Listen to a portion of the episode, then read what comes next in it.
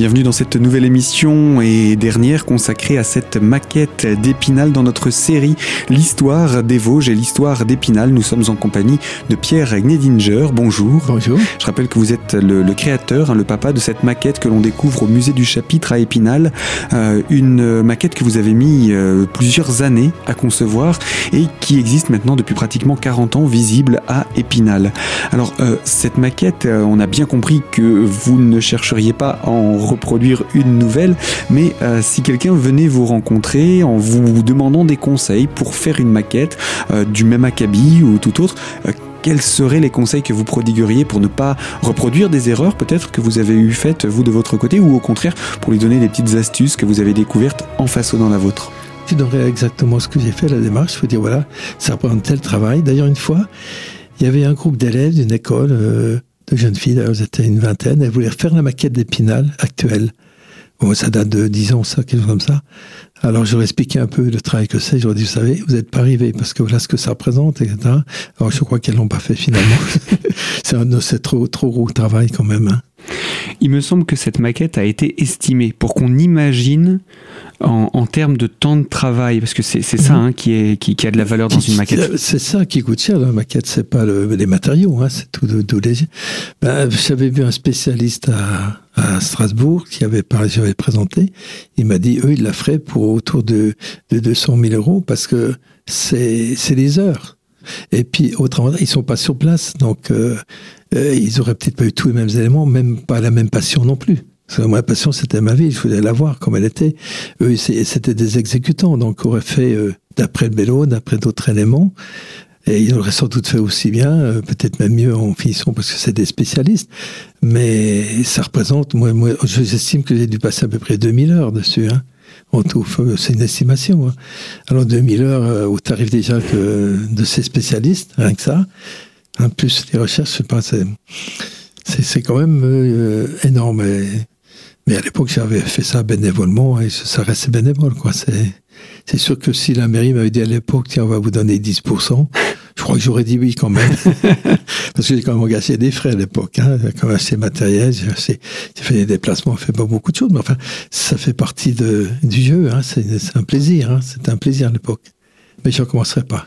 Alors aujourd'hui, on peut la voir, cette maquette au musée hein, du Chapitre. Mmh. Vous avez gardé les plans que vous aviez faits à l'époque? Ah oui, j'ai gardé tout ça, oui, je n'ai pas acheté ça. J'ai mes feuilles, je les ai encore. J'ai encore une boîte avec quelques petits éléments, quelques arbres, tout ça, mais qui ne servent pas grand-chose. C'était des restes, finalement. Hein. Vous avez gardé les machines, les scies, etc., ou vous les avez revendues depuis? Non, je les ai encore, parce que... ça vaut plus grand chose, et puis je l'ai encore, mais finalement je m'en sers plus, quoi. Surtout pas. Non, je suis guéri là. Non. Mais par contre, pour les personnes qui voudraient voir, éventuellement c'est ouvert du 15 juin au 15 septembre, tous les jours. Sinon, en dehors de ça, il y a des visites guidées. Les week-ends ou même en semaine, il y a beaucoup d'écoles qui viennent, il y a quand même des groupes qui viennent visiter le musée. Tout, ils viennent visiter la ville, notamment ça. Mais il y a aussi la possibilité de voir avec les visites du dimanche, où les guides font le tour, ils expliquent la basilique, enfin ils font un petit tour, dans notamment le musée du Chapitre, hein, ils font pas que ça. Hein. Et les visites sont à recommander, c'est passionnant. Tout le travail que vous avez fait, vous avez choisi de ne pas vous arrêter là. La maquette, c'est un début.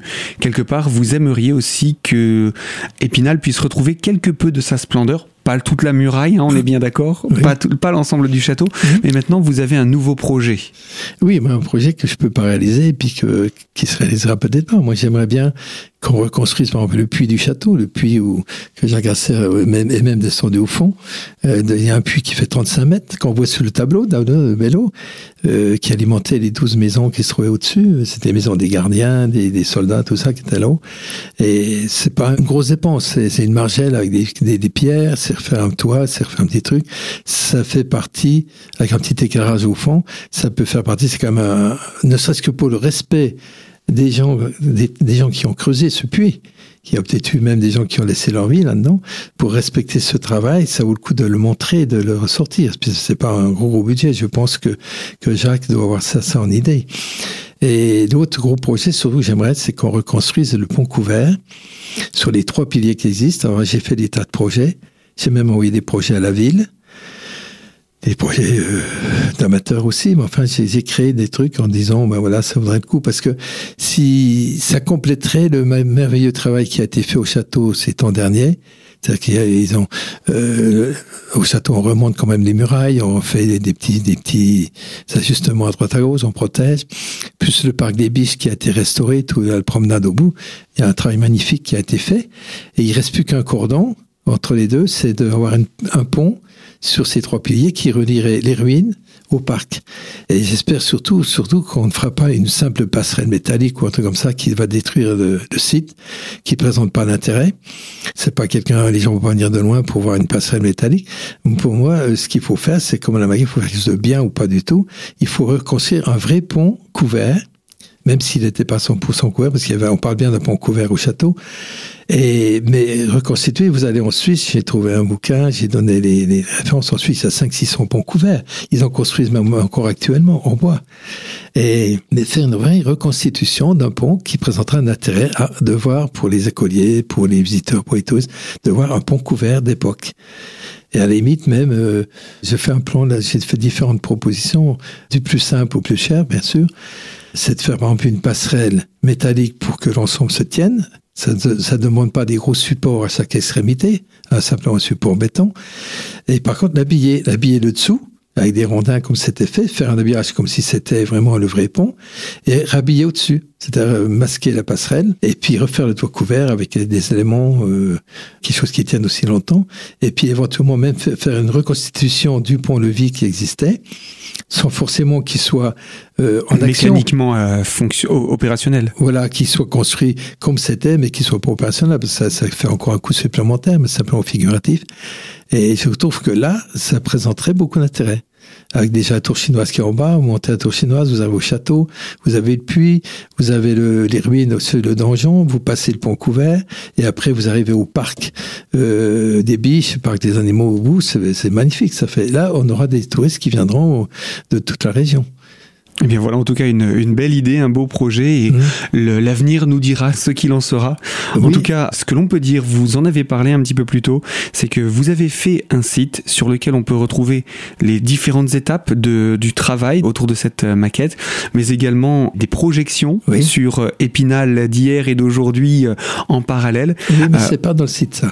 Alors, ça, c'est autre chose. Alors déjà, le site, où est-ce qu'on peut retrouver ces informations, ce site internet ? Le site de l'époque, d'ailleurs, j'ai dû le faire 2-3 ans après, qui montre justement ce que j'ai expliqué depuis le départ, l'étape, et tous les éléments qui montrent bien tout ce qui a été fait. Et le site, c'est www.epinal-du6en, c'est-à-dire en, -1626.fr. Et si c'est trop compliqué, vous allez simplement sur un moteur de recherche, vous mettez maquette Épinal 1626, c'est surtout important, et vous tombez dessus, vous le trouvez un peu partout. Assez facilement, effectivement. Oui. Voilà. Eh bien, voilà en tout cas pour cette maquette, pour ce projet. Pierre Gnaedinger, je rappelle que vous êtes vous le créateur de cette maquette qui vous a nécessité 3 ans de travaux. Oui. Ça fait pratiquement 40 ans que cette maquette a été terminée et qu'elle est proposée à la découverte maintenant aux Spinaliens et aux curieux. Aujourd'hui visible, on le rappelle, au musée du Chapitre. Voilà, d'accord. Et ce qui est surtout formidable au musée du Chapitre, Jacques Grasseur a fait une œuvre d'art là aussi, c'est qu'il n'y a pas que la maquette, il y a tous les éléments trouvés, il y a l'histoire d'Épinal, il y a les chanoinesses, c'est merveilleux, quoi. Il y a 3 étages à voir quand même, et c'est pas qu'un petit musée, en plus il est gratuit. Il n'est pas ouvert toute l'année, mais c'est déjà pas mal. Et puis si on veut le voir n'importe quand à l'époque, on s'adresse aux visiteuristes qui vous fera participer à des visites guidées. Merci de votre visite, merci de ces explications et qui sait, à très bientôt pour d'autres projets. Ok, je vous remercie beaucoup. Au revoir. Au revoir.